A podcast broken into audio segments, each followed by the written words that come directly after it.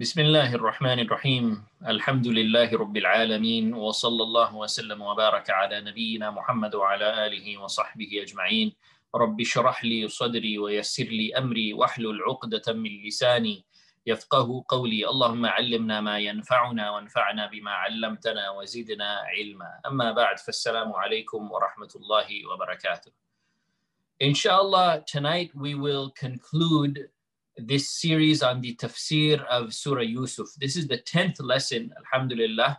And with this lesson, inshallah, we will conclude the surah. Over the last nine weeks, we have spoken about the beauty of this surah, which contains the narration of the story of Yusuf alayhi salam from his childhood up to his adulthood, up to the time where he was reunited with his with his brothers and with his family and he relocated his family from Philistine to Egypt. So we spoke about the story of Yusuf alayhi salam as a child, the dream that he had, how he narrated it to his father, how his father warned him to be careful of his other brothers because they would be jealous, how those brothers actually became very envious and jealous and they took Yusuf alayhi salam and they threw him into a well, how he was found in that well by some people in a caravan who were on their way to Egypt, and he was taken to Egypt and sold into slavery and bought by a very powerful man.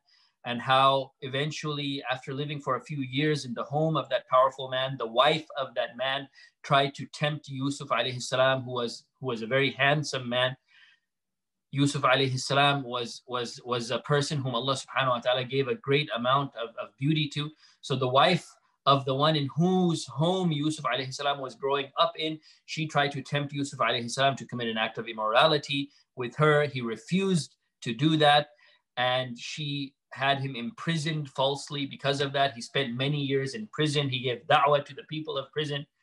Uh, and after spending a number of years in prison, he interpreted a dream of the king of Egypt himself. And the king was so impressed that the king got him out of prison and of course, his reputation was restored by this point. It was known by everyone that Yusuf salam was never even guilty. The king put him in a very powerful position. He became basically in charge of distributing the foodstuffs of Egypt. He became basically the treasurer of Egypt. Uh, his brothers came and they didn't recognize who he was, right? But he was in a position of, of extreme power. And eventually, he revealed himself to his brothers and he forgave them for what they did to him decades earlier. And he told them to go back to Philistine and bring the whole family and let them relocate in Egypt. So this is how the story comes full circle. Yusuf alayhi salam is reunite, reunited with his father. He's reunited with his brothers. All the all the the the bad feelings that were there, they are all gone now. And the, the brothers of Yusuf, they they live in Egypt now with their brother, Alhamdulillah and everything uh, you know is is is in in a, in a good state now alhamdulillah. Everyone is getting along with each other that jealousy is gone that uh, those that animosity is gone alhamdulillah. So this is a story that has a very happy ending actually alhamdulillah. Yaqub alayhi salam the father of yusuf alayhi salam after being away from him for so many years and crying so much out of sadness and actually losing his eyesight due to that that crying and that sadness his eyesight is restored, alhamdulillah. He is reunited with his son, alhamdulillah. And his whole family is together once again. And the relationships with each other become very strong now because all that, all those bad feelings, all that animosity, all that jealousy is gone, alhamdulillah. So now everyone is living together in Egypt in peace, alhamdulillah. And Yusuf alayhi salam is, is very powerful uh, and he's in a, in a great position to take care of his family in a very good way, alhamdulillah. So this is how Yusuf alayhi salam and Bani Israel became very firmly established in Egypt, right? So this is a, a story with a really happy ending, alhamdulillah, for all the parties involved, right? Yusuf alayhi salam, his father, his brothers, alhamdulillah, it's a happy ending for everyone. And Yusuf alayhi salam recognizes this, that Allah subhanahu wa ta'ala, he blessed him so much. Allah subhanahu wa ta'ala brought the whole family back together again. Allah subhanahu wa ta'ala reunited Yusuf alayhi salam with his father. Right, so Yusuf alayhi salam recognizes this great favor of Allah subhanahu wa ta'ala upon him. That, Ya Allah, you made me so powerful. You gave me, you know, you gave me uh, this position on earth. You gave me a dominion. You gave me from the kingdom. I'm, I'm in a position of such authority and power. and you, you, you gave me knowledge of how to interpret dreams. So he recognizes and thanks Allah subhanahu wa ta'ala for this favor. So he makes this dua, رَبِّ قَدْ آتَيْتَنِي مِنَ الْمُلْكِ وَعَلَّمْتَنِي مِنْ تَأْوِيلِ الْأَحَادِيثِ Oh my Lord, you gave me from the kingdom, I mean, you gave me this position that I have where I am in authority. وَعَلَّمْتَنِي مِنْ تَأْوِيلِ الْأَحَادِيثِ And you, you taught me the interpretation of dreams. So he's just mentioning some of the favors, recognizing some of the favors of Allah subhanahu wa ta'ala upon him. And then he calls upon Allah, Fatir as-samawati wal-ard, O creator, originator of the heavens and the earth, Ya Allah, anta waliyi fid dunya wal akhirah. You are my you are my protector, you are my, my guardian, you are my friend, Ya Allah, in this world and in the hereafter. Tawaffani muslima When my time comes to die, Ya Allah, make me die as a Muslim take me up in death as a Muslim when my time comes, as someone who submits completely to, to you.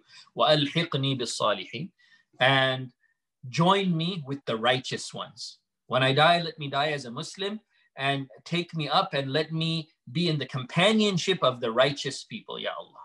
Right? So this was the beautiful dua that Yusuf alayhi salam made, right? So this concludes the story the narration of the story of Yusuf alayhi salam in this beautiful surah. Then Allah subhanahu wa ta'ala in the next verse, which, we, which we'll go over today, Allah subhanahu wa ta'ala tells our Prophet Muhammad sallallahu alayhi wasallam, who he has revealed this whole story to.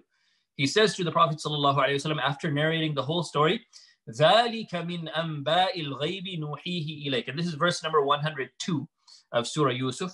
Allah subhanahu wa ta'ala is saying to the Prophet sallallahu alayhi wasallam, ذَلِكَ مِنْ أَنْبَاءِ الْغَيْبِ this whole story, this whole narration, the story of Yusuf alayhi salam as narrated from the beginning, beginning of the surah to now, ذَلِكَ مِنْ أَنْبَاءِ الْغَيْبِ نُوحِيهِ إِلَيْكَ This is from the, the, the news of the unseen. This is information of incidents and events in the in the life of Yusuf alayhi salam that you, Ya Muhammad sallallahu alayhi wasallam, did not witness. You didn't see these things. So for the Prophet sallallahu alayhi wasallam, this is ghaib. This is something that he did not witness, that he did not see. He was not present at that time. But Allah subhanahu wa ta'ala gave him knowledge of what happened. So he said, ذَلِكَ مِنْ أَنْبَاءِ الْغَيْبِ This is from the information of the unseen. This is from the knowledge of the unseen that we have revealed to you. We have given you this knowledge of these things that happened in the life of Yusuf alayhi salam and his family that you didn't witness, that you didn't know, that you had no knowledge of, but we we revealed this information to you. Nuhihi ilayk. That we gave you wahi, we gave you revelation to inform you of this story that you didn't see. وَمَا كُنْتَ لَدَيْهِمْ إِذْ أَجْمَعُوا أَمْرَهُمْ وَهُمْ يَمْكُرُونَ And you were not present Ya Muhammad sallallahu alayhi wasallam, you were not present when the brothers of Yusuf made their plan to get rid of Yusuf alayhi salam when they plotted against him. You were not there, Ya Muhammad sallallahu alayhi wasallam. You didn't witness this. You were not present. But Allah subhanahu wa ta'ala, He is the one who gave you the knowledge of what happened and, and with, with so much detail, mashallah, right? From the from the childhood of Yusuf alayhi salam over the years, over uh, you know, his bringing his family to Egypt, the whole story, Allah subhanahu wa ta'ala revealed it to the Prophet sallallahu alaihi wasallam. This is from the knowledge that Allah subhanahu wa ta'ala gave our Prophet sallallahu alaihi wasallam through revelation. وَمَا كُنْتَ لَدَيْهِمْ إِذْ أَجْمَعُوا أَمْرَهُمْ وَهُمْ يَمْكُرُونَ And you were not present when they when they brought together their plan and they made their, their they made their plans to get rid of Yusuf alayhi salam. You were not there when they came up with this plot and they made this plan. وَمَا أَكْثَرُ النَّاسِ وَلَوْ حَرَصْتَ بِمُؤْمِنِينَ But the people, most of the people, no matter how hard you try, no matter how much you want it, no matter how much effort you make to call them to the right path, they will not believe. So what is the relationship here with the story of Yusuf alayhi salam? Allah subhanahu wa ta'ala revealed the story, this whole story of Yusuf alayhi salam to the Prophet sallallahu alayhi wasallam. Then he tells the Prophet sallallahu alayhi wasallam that this is from the knowledge of the unseen that you didn't know, but we revealed it to you. We gave you this knowledge through revelation, and you were not there when it happened. You were not there when these incidents occurred, but still we gave you this knowledge. And most of the people, no matter how hard you try, they won't believe. So, what is the relationship with Allah subhanahu wa ta'ala telling the Prophet wasallam that even if you try really hard, most people will still not believe. What is the relationship with Allah subhanahu wa ta'ala telling this to the Prophet wasallam and the story of Yusuf alayhi salam? We have to go back to the reason for the revelation of this surah. Why was this surah revealed in the in the first place? What incident occurred for Allah subhanahu wa ta'ala to reveal this surah and narrate the story of Yusuf alayhi salam? The Mufassirin have said that there were some Jews, right, who wanted to test the Prophet. They heard that there is this man in Mecca who is saying that he is a, a prophet and he is a messenger, right? So the Jews, some of the Jews, they wanted to test, like, let's see what, you know, if, if he really has knowledge. Let's see if if the, the revelation that he claims to receive is in accordance with the revelation that our our prophets and our people received uh, before. They wanted to test the Prophet ﷺ to see if he knows these things. Because the Jews, they were Ahlul Kitab, they had knowledge of previous scriptures, right? So they wanted to see if the Prophet ﷺ, the information that he would get, if it would conform with what they knew. So they told the Quraysh, some of the Jews, they met with the Quraysh and they said, ask him, this man who's claiming to be a prophet, ask him about the story of a prophet who moved from Philistine to Egypt. And his father lost contact with him, and he, his father was so sad and he cried a lot and he lost his eyesight. Ask Muhammad sallallahu wasallam about this story. Let's see what he says, right? And the Quraysh, they were not Ahlul Kitab. The kuffar of the Quraysh, they were idol worshippers. They were not people who had knowledge of, of previous scriptures. The Arabs they didn't know this these stories. They didn't know about these previous prophets. They they had no knowledge of these things, right? And the Jews knew that. The Arabs they don't know these things. So this would be a real test for the Prophet Muhammad wasallam. Let's see if you know he receives revelation about this story that the Arabs don't know. There there would be no other way for him to know this. He's an Arab. He's from Quraysh. He he doesn't have knowledge of previous scriptures. So if he gets information, if he knows this story, then the only way he could have gained this knowledge is through revelation from Allah subhanahu wa ta'ala. So it was, a, it was a test. So the Jews asked some people from the Quraysh, they said, just ask him about, about the story of a prophet who moved from Philistine to Egypt and he lost contact with his father. His father was so sad, the father cried and lost his eyesight. Ask him about this story. So the Quraysh said, okay. And they asked the Prophet sallallahu alaihi wasallam about this. And then Allah subhanahu wa ta'ala, as an answer to this, He revealed Surah Yusuf. He revealed Surah Yusuf with a very detailed explanation to the question. Tell us the story about this, this boy. So the, the whole story was narrated in the most beautiful way in the Quran. نحن نقص عليك أحسن القصص that Allah subhanahu wa ta'ala he, he narrates the most beautiful of stories. So this this true story of Yusuf alayhi salam was was revealed by Allah subhanahu wa ta'ala to the Prophet Muhammad sallallahu alayhi wasallam. And the reason behind its revelation was to answer this, this question that the Jews asked through the Quraysh. So the answer became very clear. Yes, that the Prophet sallallahu alayhi wasallam, he received this revelation from Allah subhanahu wa ta'ala and he and, and, and the whole story was narrated. The Prophet sallallahu alayhi wasallam, he recited the surah, the whole story was narrated. The, the question was answered in great detail and with great beauty right? So what should have been the reaction of these Jews?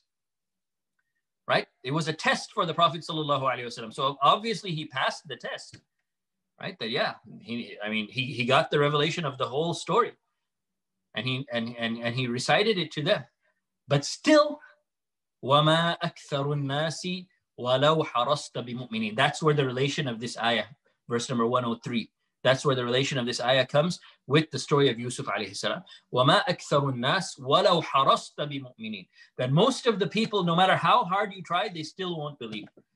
So they tested the Prophet sallallahu alaihi wasallam. He passed that test.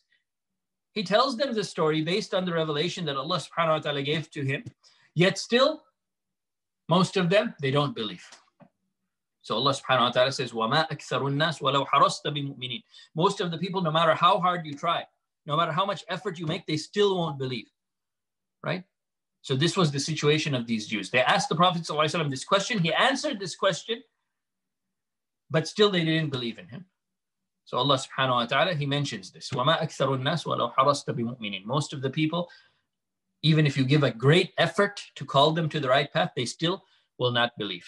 وَمَا تَسْأَلُهُمْ عَلَيْهِ مِنْ أَجْرٍ The next verse. وَمَا تَسْأَلُهُمْ عَلَيْهِ مِنْ أَجْرٍ And you're not even asking them for any type of payment for this, right? You're, you're reciting the Quran to them, you're conveying the message to them, and you're not asking for them to give you anything in return. You're not asking for, for, for a payment or for a salary or for some income. You're not, you're not asking them for any of this. You are doing it out of your duty towards Allah subhanahu wa ta'ala. And your reward is with Allah subhanahu wa ta'ala. You're not even asking them for anything, for any benefit from their side. Right? So they should understand that if you were not truthful, you would be trying to get some type of an ad- advantage from them.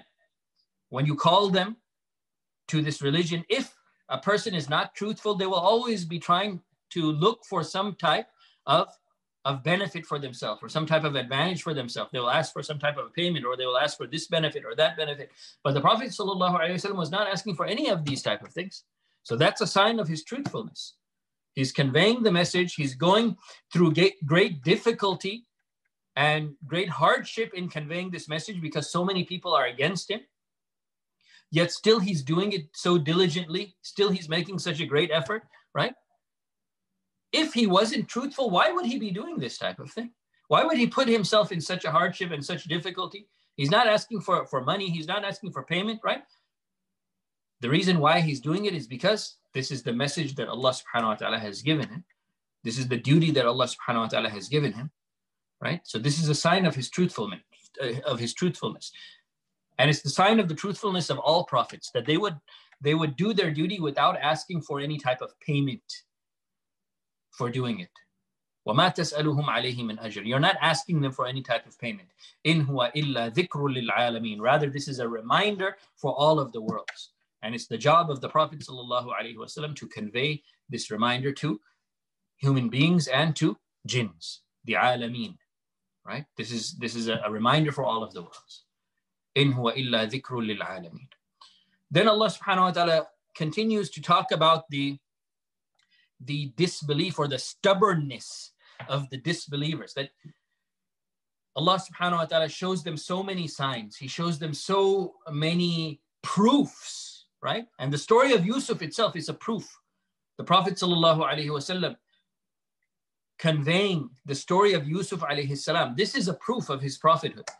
Uh, there's no way he could have known this story except through revelation from Allah subhanahu wa ta'ala. So this surah was a sign right? Yet still the people rejected the Prophet ﷺ anyways. So this is one sign. And Allah subhanahu wa ta'ala showed many signs, many signs in the heavens, on the earth, right? Yet still, most of the people, they turn away from these signs. Allah subhanahu wa ta'ala says, وَكَأَيٍّ مِّنْ آيَةٍ فِي السَّمَاوَاتِ وَالْأَرْضِ يَمُرُّونَ عَلَيْهَا وَهُمْ عَنْهَا مُعْرِضُونَ How many signs did Allah subhanahu wa ta'ala show the disbelievers he showed them signs in the sky. For example, the moon being split, right? The kuffar of the Quraysh, they asked the Prophet wasallam, split the moon for us, and if you do it, then we will believe in you. So then the Prophet wasallam, he asked Allah subhanahu wa ta'ala to give them what they were asking for. The moon got split into two pieces. They could see it. One half of the moon over one mountain, another half of the moon over another mountain. The kuffar of the Quraysh, they witnessed this with their own eyes, right? They saw this sign, yet they still continued upon their disbelief. So many signs in the heavens, in the earth, in the sky, and on the land. وكأي من آية في السماوات والأرض يمرون عليها وهم عنها معرضون. How many signs did Allah subhanahu wa ta'ala show them in the skies and on the earth? And they pass by these signs, they see these signs, they witness these signs, but still they turn away from these signs out of their out of their stubbornness. وكأي من آية في السماوات والأرض يمرون عليها وهم عنها معرضون وما يؤمن أكثرهم بالله إلا وهم مشركون This is another quality of the kuffar of the Quraysh. وما يؤمن أكثرهم بالله إلا وهم مشركون And most of them, they do not believe in Allah subhanahu wa ta'ala except that they also associate partners with Allah subhanahu wa ta'ala. So the kuffar of the Quraysh, did they believe that Allah was their creator? The answer to that question is yes. If you were to ask them who created you, ask the kuffar of the Quraysh. Ask Abu Jahl, Abu Lahab, Al-As ibn Wa'il, Al-Walid ibn al-Mughira, these enemies of Islam. Ask them who created you. What will their answer be? لَيَقُولُنَّ اللَّهِ They will say Allah. So they did not deny that Allah was their creator. But at the same time, they associated partners with Allah subhanahu wa ta'ala as well. They worshipped idols as well. Hundreds of idols, literally. Right? And they said, like, yes, these idols are our are our way to Allah. They are a pathway to Allah. They are our intercede, and they, they will do intercession for us with Allah, right? So they used to worship idols as well. So they believed Allah was their creator, but they did not practice Tawheed.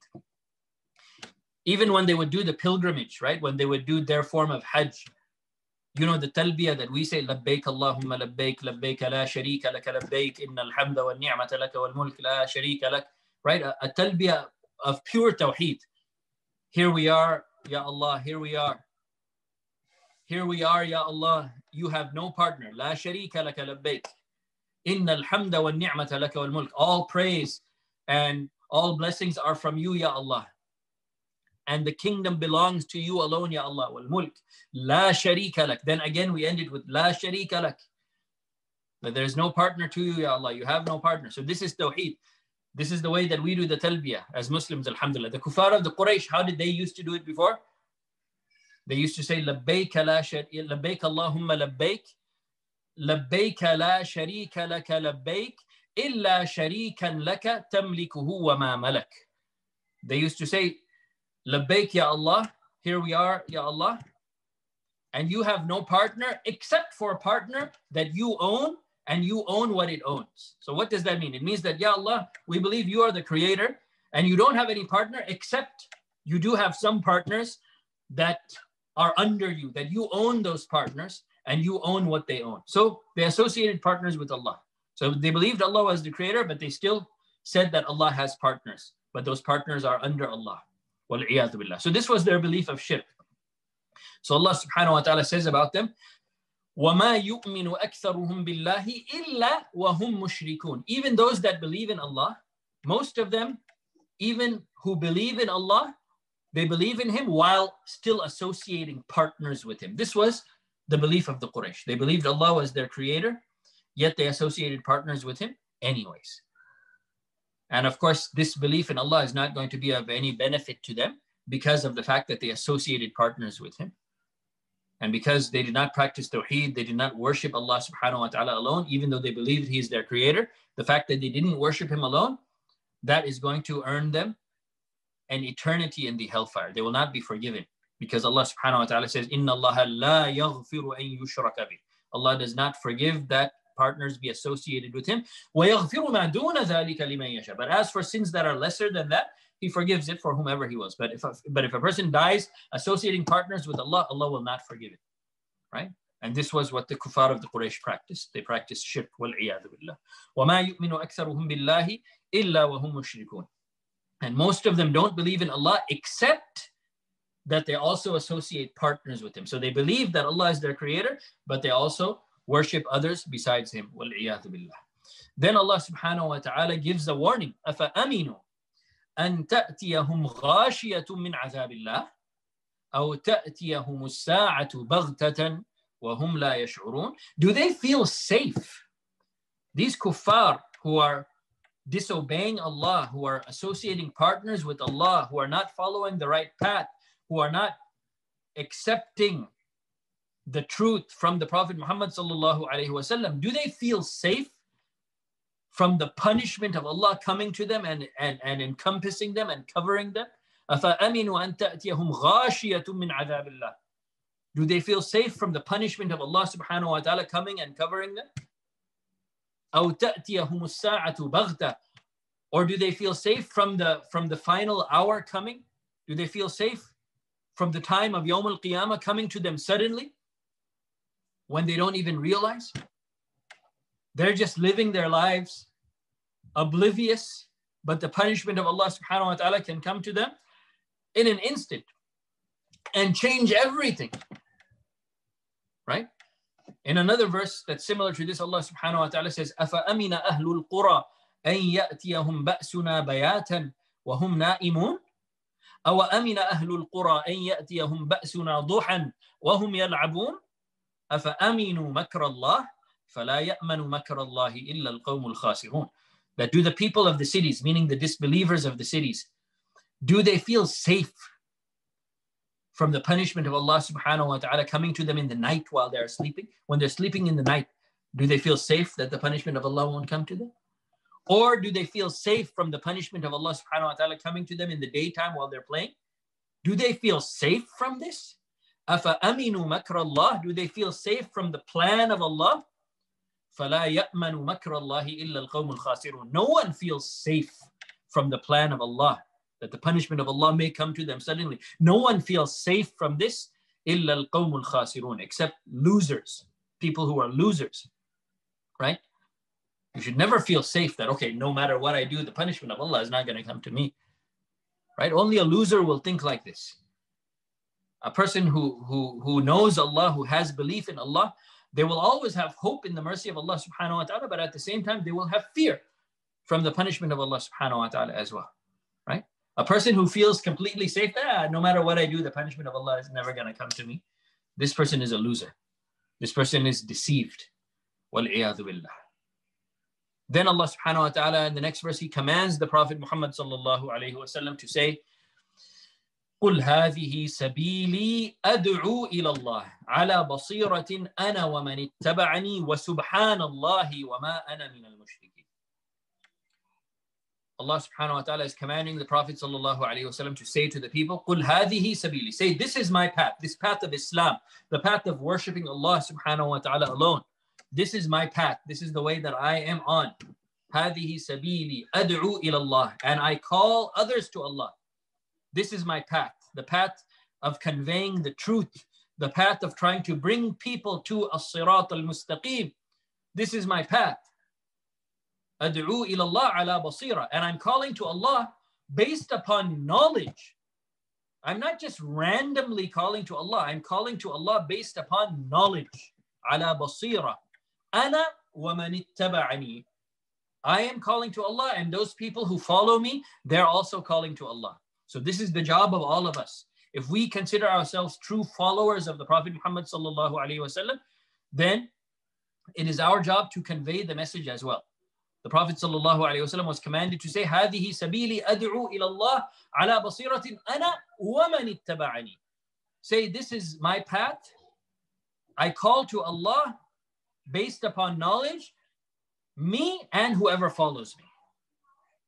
So this, of course, this was the mission of the Prophet ﷺ to call the people to Allah based upon knowledge, and it is our job as well. It is our responsibility to call the people to the truth, right? To call the people to the path of Allah subhanahu wa ta'ala. But when we do this, very important, it has to be ala basiratin. It has to be based upon knowledge not some random da'wah where you don't have knowledge, you don't know what you're saying, and you're just talking based upon your own whims and desires. No, this is not da'wah. Da'wah, calling people to Allah, has to be based upon knowledge. I'm not saying everyone who does da'wah has to be a scholar, has to be, you know, a, a, a, great alim or something like that. No, but whatever you, whatever level of da'wah you're able to do, it should be based upon knowledge that you have. So the more knowledge you have, the more you will be able to call to Allah. But even if you have a little knowledge and you, you teach people that knowledge, that is a form of da'wah as well. So everyone based upon their level of knowledge, but don't go above your level of knowledge. That's the important thing. Because when you start speaking without knowledge, then you will do more harm than good. So yes, everyone give da'wah and everyone's ability and everyone's level of giving da'wah, it will be different based on the amount of knowledge you have. So you have a little knowledge, give da'wah based upon that knowledge. You have more knowledge, you give da'wah based upon whatever you have, right? So that's what it means. Do it based on knowledge, ala basira. And the Prophet Wasallam he said, "Ballighu anni walau ayah." Call, uh, uh, uh, convey what I am teaching you, even if it's one ayah. This is what the Prophet ﷺ said. "Ballighu anni walau ayah." Convey from me, even if it's one ayah. So even if you learn one thing from the Prophet ﷺ and you teach it, you are doing da'wah. You are doing da'wah, alhamdulillah. So everyone should do it based upon their level of knowledge. But the important thing, don't, don't go past your level. If you have a certain level of knowledge, don't talk about things that you don't have knowledge about. Just stick to what you do have knowledge about. Right? This is the, the right way of giving da'wah. وسبحان الله وما أنا من المشركين وسبحان الله the, the Prophet ﷺ is commanded to say وسبحان الله and all glory belongs to Allah subhanahu wa ta'ala and Allah subhanahu wa ta'ala is free of what the disbelievers ascribe to him. The kuffar of the Quraysh say that Allah has partners, right? But subhanallah, like Allah is, is, is free of this. Allah has nothing to do with that which they are associating with him. Subhanallah, wa ma ana min al mushrikeen. And I am not, I am not from the mushrikeen. I am not from those who associate partners with Allah. Wa subhanallah, wa ma ana min al mushrikeen. Right? So this is what the Prophet ﷺ is commanded to say. قُلْ هَذِهِ سَبِيلِي أَدْعُو إِلَى اللَّهِ عَلَى بَصِيرَةٍ أَنَا وَمَنِ اتَّبَعَنِي وَسُبْحَانَ اللَّهِ وَمَا أَنَا مِنَ الْمُشْرِكِينَ Very beautiful verse where Allah subhanahu wa ta'ala commands the Prophet ﷺ to say that this is my path. I call to Allah based upon knowledge. I and those who follow me, we all call to the path of Allah. And Allah is free of what the disbelievers associate with him. He is free of those partners that they say he has. And I am not from those who associate partners with Allah. Rather, I worship Allah subhanahu wa ta'ala alone. وَمَا أَنَا مِنَ الْمُشْرِكِينَ I am not from the mushrikeen. Then Allah subhanahu wa ta'ala reminds the Prophet sallallahu alaihi wasallam that there were other prophets that were sent before the Prophet Muhammad sallallahu alaihi wasallam. The Prophet Muhammad sallallahu alaihi wasallam, he is the last of prophets. But before the Prophet Muhammad sallallahu alaihi wasallam, there were many other prophets. There were many other prophets who went through hard times, like the Prophet Muhammad sallallahu alaihi wasallam was going through. They went through difficulties like the Prophet Muhammad sallallahu alaihi wasallam was going through. So Allah subhanahu wa ta'ala reminds the Prophet sallallahu alaihi wasallam about previous prophets a lot. There are many surahs where Allah subhanahu wa ta'ala reminds our Prophet Muhammad sallallahu alaihi wasallam of the struggles, of the difficulties, of the hardship of previous prophets. Because the Prophet wasallam was currently going through those, those same type of difficulties. So Allah revealed these stories to him to let him know that, you, look, there were prophets in the past, they went through this as well. But in the end, look what happened. They were successful.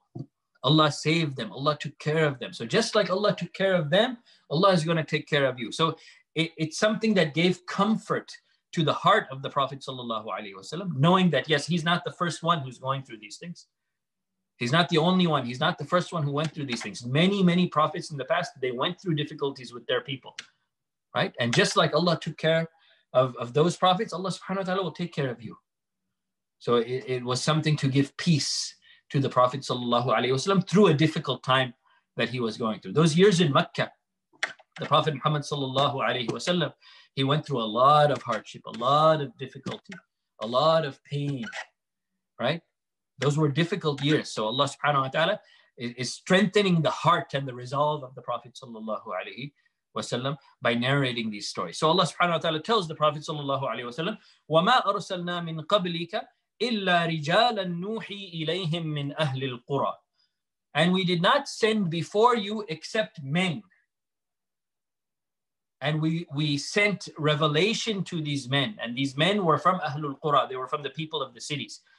So here allah subhanahu wa ta'ala gives some characteristics of prophets that came before the prophet muhammad sallallahu alaihi wasallam wama arsalna min qablika illa rijalan we did not send as messengers before you except men. So this verse is a proof that all all prophets they were men. There were no women prophets right? Because Allah subhanahu wa ta'ala specifically says rijalan.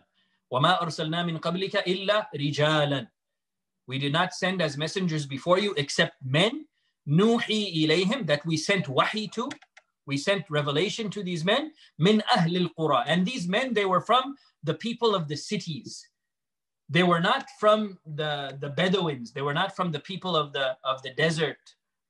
They were rather from people of the cities, right? The prophets, they were people who came from cities, right? And and and you know, usually people who would grow up as Bedouins, like far away from uh, civilization, far away from the cities, these people really they wouldn't, uh, you know, they wouldn't have much in terms of of the ability to deal with people. They wouldn't have much in terms of uh, of interactions with other people, right? And that's why even during the time of the Prophet sallallahu alaihi wasallam, you you know there are many narrations, many hadith of, about the Prophet wasallam and some Bedouins who would come and interact with him. So when the Bedouins would interact with the Prophet wasallam, you you see the personality of the Bedouins is very different from the personality of the people who grew up in the cities, right? So the Bedouins usually they're kind of harsh and uh, you know they, they, they, they don't have the same social skills as people who are brought up in cities. So for example, the man who came in the time of the Prophet ﷺ to Masjid Nabawi and urinated in the masjid, right?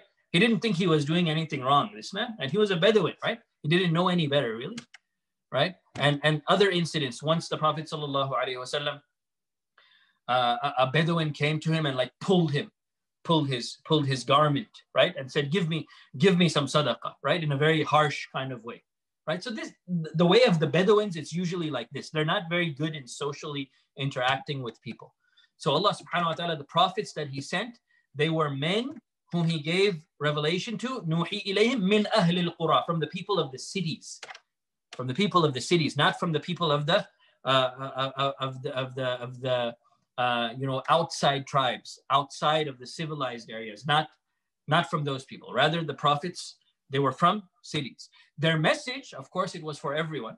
It was for the people of the cities and for the Bedouins as well. But the prophets themselves, they came from Ahl al-Qura. They came from the cities, actually, right? And they had these good characteristics where they were able to, uh, you know, interact with people in, in, a, in a good way. Because to give da'wah, and that's the main job of a prophet, to give da'wah, right? give dawah, you need to know how to deal with people. Right? So this is this is one of the reasons why Allah subhanahu wa ta'ala He made the prophets from Ahlul Qura, from the people of the cities, not from the Bedouins. So Allah subhanahu wa ta'ala He says to the Prophet sallallahu alayhi wasallam, وَمَا أَرْسَلْنَا مِن قَبْلِكَ إِلَّا رِجَالًا نُوحِي إِلَيْهِم مِّنْ أَهْلِ الْقُرَى We did not send as messengers before you except men that we gave wahi, that we gave revelation to from the people of the cities. أفلم يسيروا في الأرض فينظروا كيف كان عاقبة الذين من قبلهم would they not go around? Allah subhanahu wa ta'ala is saying basically the people, if they want to see the proof, if they want to see signs, look at what happened to previous nations. Let them travel to different parts of the earth. Allah subhanahu wa ta'ala, He sent prophets to different, different areas, to different people in different parts of the lands. So didn't the people, wouldn't they just go around to different lands? Can't they go and see different places? أَفَلَمْ يَسِيرُوا فِي الْأَرْضِ فَيَنْظُرُوا And let them see كيف كان عاقبة الذين من قبلهم how the end was for those people who came before them so the kuffar of the Quraysh if they want to know what happens when people reject their messenger like what the Quraysh were doing to the Prophet ﷺ, Allah is telling them basically if you want to know what happens when people reject their messengers just Go to other parts of the of the of the land. Go to different lands. أفلم يسيروا في الأرض Will they not go and look at different lands? فينظروا كيف كان عاقبة الذين من قبلهم Will they not travel to different lands and see how Allah subhanahu wa ta'ala made the end for those people who came before? Look at what happened to the people of Nuh alayhi salam when they rejected Nuh alayhi salam. Look at what happened to the Ad when they rejected Hud salam. Look at what happened to Thamud when they rejected Salih alayhi salam. Look at what happened to the Qawmi Lut when they disbelieved in their messenger Lut alayhi salam. Look at what happened to the people of Madian when they rejected Shu'aib alayhi salam.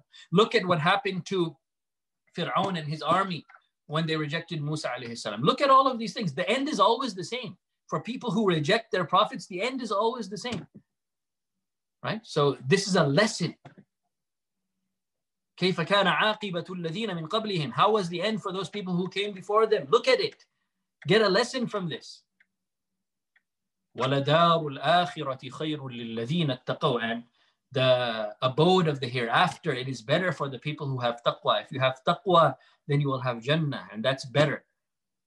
That's better than anything that you can have in this world. وَلَدَارُ الْآخِرَةِ خَيْرٌ لِلَّذِينَ اتَّقَوْا The dar, the abode, the final place, the home of those who have taqwa, it is better. أَفَلَا تَعْقِلُونَ Don't you use your aql, don't you use your mind. Take lessons from these things. حتى إذا استيأس الرسل وظنوا أنهم قد كذبوا جاءهم نصرنا previous nations. Allah subhanahu wa ta'ala is reminding the Prophet sallallahu alayhi wasallam, previous nations who disbelieved in their prophets. Those prophets were patient for a long time with their people. The punishment of Allah subhanahu wa ta'ala did not come to those disbelievers immediately. Rather, those prophets gave them da'wah, they conveyed the message, they worked hard for a long, long, long time. And most of the people still continue to disbelieve. حتى إذا استيأس الرسل وظنوا أنهم قد كذبوا and it lasted so long their, their, their efforts of, of giving da'wah and the continuous rejection it went on and on and on for so long that those messengers they they would lose hope they would think that you know we've done everything that we can and these people they just won't believe we've tried our best and they just won't believe حتى إذا استيأس الرسل it reached a level where they lost hope that the people would believe. وَظَنُّوا أَنَّهُمْ قَدْ كُذِبُوا And these prophets, they thought that, you know, we are being rejected by these people. They will never believe in us. Then what happens? جَاءَهُمْ نَصْرُنَا Then the help of Allah subhanahu wa ta'ala comes to those prophets and the believers who were with them. So these prophets, they try and try and try and try and try. You know, when they see when they feel that, look, we've done everything that we can, we've tried, we've tried, we've tried, but these people, they just won't believe, then the help of Allah subhanahu wa ta'ala would come to those prophets. جَاءَهُمْ نَصْرُنَا فَنُجِّيَ مَن نَشَاء And whoever Allah subhanahu wa ta'ala willed to be saved would be saved. And who would Allah save? When the punishment of Allah subhanahu wa ta'ala would come down on the disbelievers, the believers would be saved. Allah would save the prophets and those who believed with them. For example, when the punishment came to Ad, after they rejected Hud alayhi salam for so long, and the punish, time for the punishment finally came.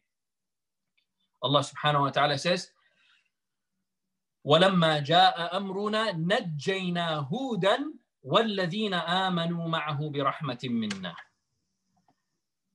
That when the punishment of Allah subhanahu wa ta'ala came, when the command for the punishment of Allah subhanahu wa ta'ala upon the disbelievers came, Allah subhanahu wa ta'ala, He saved Hud and those who believed with Hud. So the, the Prophet and the believers were saved, the punishment came to the disbelievers. Same thing for Thamud with Salih alayhi salam. فَلَمَّا جَاءَ أَمْرُنَا نَجَّيْنَا صَالِحًا وَالَّذِينَ آمَنُوا مَعَهُ بِرَحْمَةٍ مِنَّا When the order for the punishment of Allah subhanahu wa ta'ala came for Thamud, Allah subhanahu wa ta'ala saved Salih alayhi salam. And He saved those who believed with Salih alayhi salam. And the punishment came to the disbelievers, right? So this is how it worked.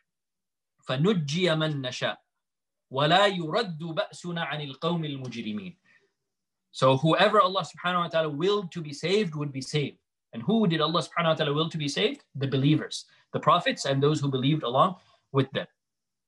ولا يرد بأسنا عن القوم المجرمين عن القوم المجرمين. But as for the evildoers, the mujrimeen, the criminals, these disbelievers, the punishment, there was nothing that could prevent the punishment of Allah subhanahu wa ta'ala coming to them the punishment of Allah subhanahu wa ta'ala upon them was inevitable and there was nothing that would turn it back. There would be nothing that could push back the punishment of Allah subhanahu wa ta'ala for the disbelievers, for the mujrimeen, for the evildoers. وَلَا يُرَدُّ بَأْسُنَا عَنِ الْقَوْمِ الْمُجْرِمِينَ And nothing could push back the punishment of Allah subhanahu wa ta'ala upon the mujrimeen, upon the criminals, the evildoers. And the last verse of the surah, Allah subhanahu wa ta'ala says, لقد كان في قصصهم عبرة لأولي الألباب Surely in the stories of these prophets, the story of Yusuf alayhi salam and the story of other prophets that Allah subhanahu wa ta'ala has narrated in the Quran. In all of these stories, what do we find? عبرة لأولي الألباب لقد كان في قصصهم عبرة لأولي الألباب Surely in the stories of these prophets, there is a lesson for the people of understanding if you use your mind, if you reflect, you will find lessons in all of these stories that you can actually benefit from in your own life. ما كان حديثا يفترى. This Quran that has these stories, that has these lessons, It is not a made up, forged story. This is all real. ما كان حديثا يفترى. This is not a forged speech. Rather, it is the speech of Allah subhanahu wa ta'ala. ما كان حديثا يفترى. It is not forged speech. ولكن تصديق الذي بين يديه. But rather, it is a confirmation of the scriptures that came before it. The Quran is a confirmation of the Torah and the Injil and scriptures that came before the Quran. The Quran affirms and confirms these revelations. But previous revelations were altered and changed by the people. Right? But the Quran came to affirm that yes, those previous revelations were from Allah subhanahu wa ta'ala as well, but the people they changed them over time. So the Quran confirms, yes, Allah subhanahu wa ta'ala, He revealed previous scriptures to prophets as well. So the Quran is it confirms that. It is a confirmation of what came before it وتفصيل كل شيء and in this Quran this Quran has an explanation for everything any question that you ask you will find the answer in the Quran right and some people they try to you know some people who want to speak against Islam they will try to misinterpret this verse they will say oh you say the Quran has explanation for everything okay, so tell me, if the Quran has an explanation for everything, then tell me uh, how many rakat you pray in the Fajr prayer. Fajr prayer, the Fajr prayer is two rakat, right? So someone will say like, okay, tell me where the Quran says it is an explanation of everything. وَتَفْصِيلَ كُلِّ شَيْء. The Quran is a clear explanation for everything. So where's the explanation? How many rakats I'm supposed to pray for Fajr prayer? Two rakat. Where do you find that in the Quran? There's no verse that says Fajr prayer is two rakat. But this is a, a, a, faulty understanding because the explanation is there. It is there. So if someone asks you, okay, the Quran says it is tafsila kulli shay, that it is a clear explanation for everything. So tell me, where's the explanation about how many rakat I should pray for Fajr prayer? The right answer to this is Allah subhanahu wa ta'ala says, Ya ayyuhalladina amanu ati'u Allah wa ati'u rasul. Allah subhanahu wa ta'ala says, Oh, you who believe, obey Allah and obey the messenger. Allah says this in the Quran. What did the messenger teach us about Fajr prayer? That it's two rak'ah. So we're, we're following the Quran. We're obeying our messenger who told us how to do this. The answer is there. So you can say, yes, the answer is there in the Quran. The answer is there in the Quran. And Allah subhanahu wa ta'ala told us to obey our messenger. And our messenger taught us this. The answer is there, right? It doesn't necessarily mean that every detail has to be explicitly mentioned in the Quran itself. That's not what this means. But it means you will find the answer to everything that you look for in the Quran. And when you find it in the when, when you find how to do something in the Sunnah of the Messenger of Sallallahu Wasallam, then know that you are also following the Quran because Allah Subhanahu wa Taala says, "Man rasula faqad Allah." Whoever obeys the Messenger has obeyed Allah. So that's it. The Quran, everything is there. Explanation for everything is there. وَتَفْصِيلَ كُلِّ شَيْءٍ وَهُدَى And it is guidance. It tells you what is right and what, and, and it tells you to avoid what is wrong. It differentiates between the truth and falsehood. So it, it shows you the right path and it warns you from the wrong path. It is guidance for you. You follow this book, you follow the principles and instructions in this book, then you are guided. وَهُدًى وَرَحْمَةً And it is also mercy. If you read the Quran, you get so much reward. You will find barakah in your life. You will find blessing in your life. You will find shifa. You will find healing for illnesses, psychological illnesses, physical illnesses. It's all there. This is rahmah. The Quran is mercy for those who read it and those who reflect upon it and those who implement it in their lives. It is a rahmah, it is a mercy for those who believe. And may Allah subhanahu wa ta'ala make us all amongst these people. So with this, the, the tafsir of Surah Yusuf is concluded. Uh, I hope, inshallah, that we have all benefited from these 10 lessons. May Allah subhanahu wa ta'ala allow us to reflect upon this beautiful story time and time again. It never gets old. You know, no matter how many times you hear this story and read this story and reflect upon the story, it never gets old. So may Allah subhanahu wa ta'ala allow us to continue to benefit from it time and time again. And may Allah subhanahu wa ta'ala allow us uh, to implement the beneficial lessons uh, of the surah in our own lives. And like I mentioned, you know, perhaps the the best summary for the for the theme of the surah is what Allah subhanahu wa ta'ala says on the tongue of Yusuf alayhi salam when he was reunited, when he revealed himself to his brothers.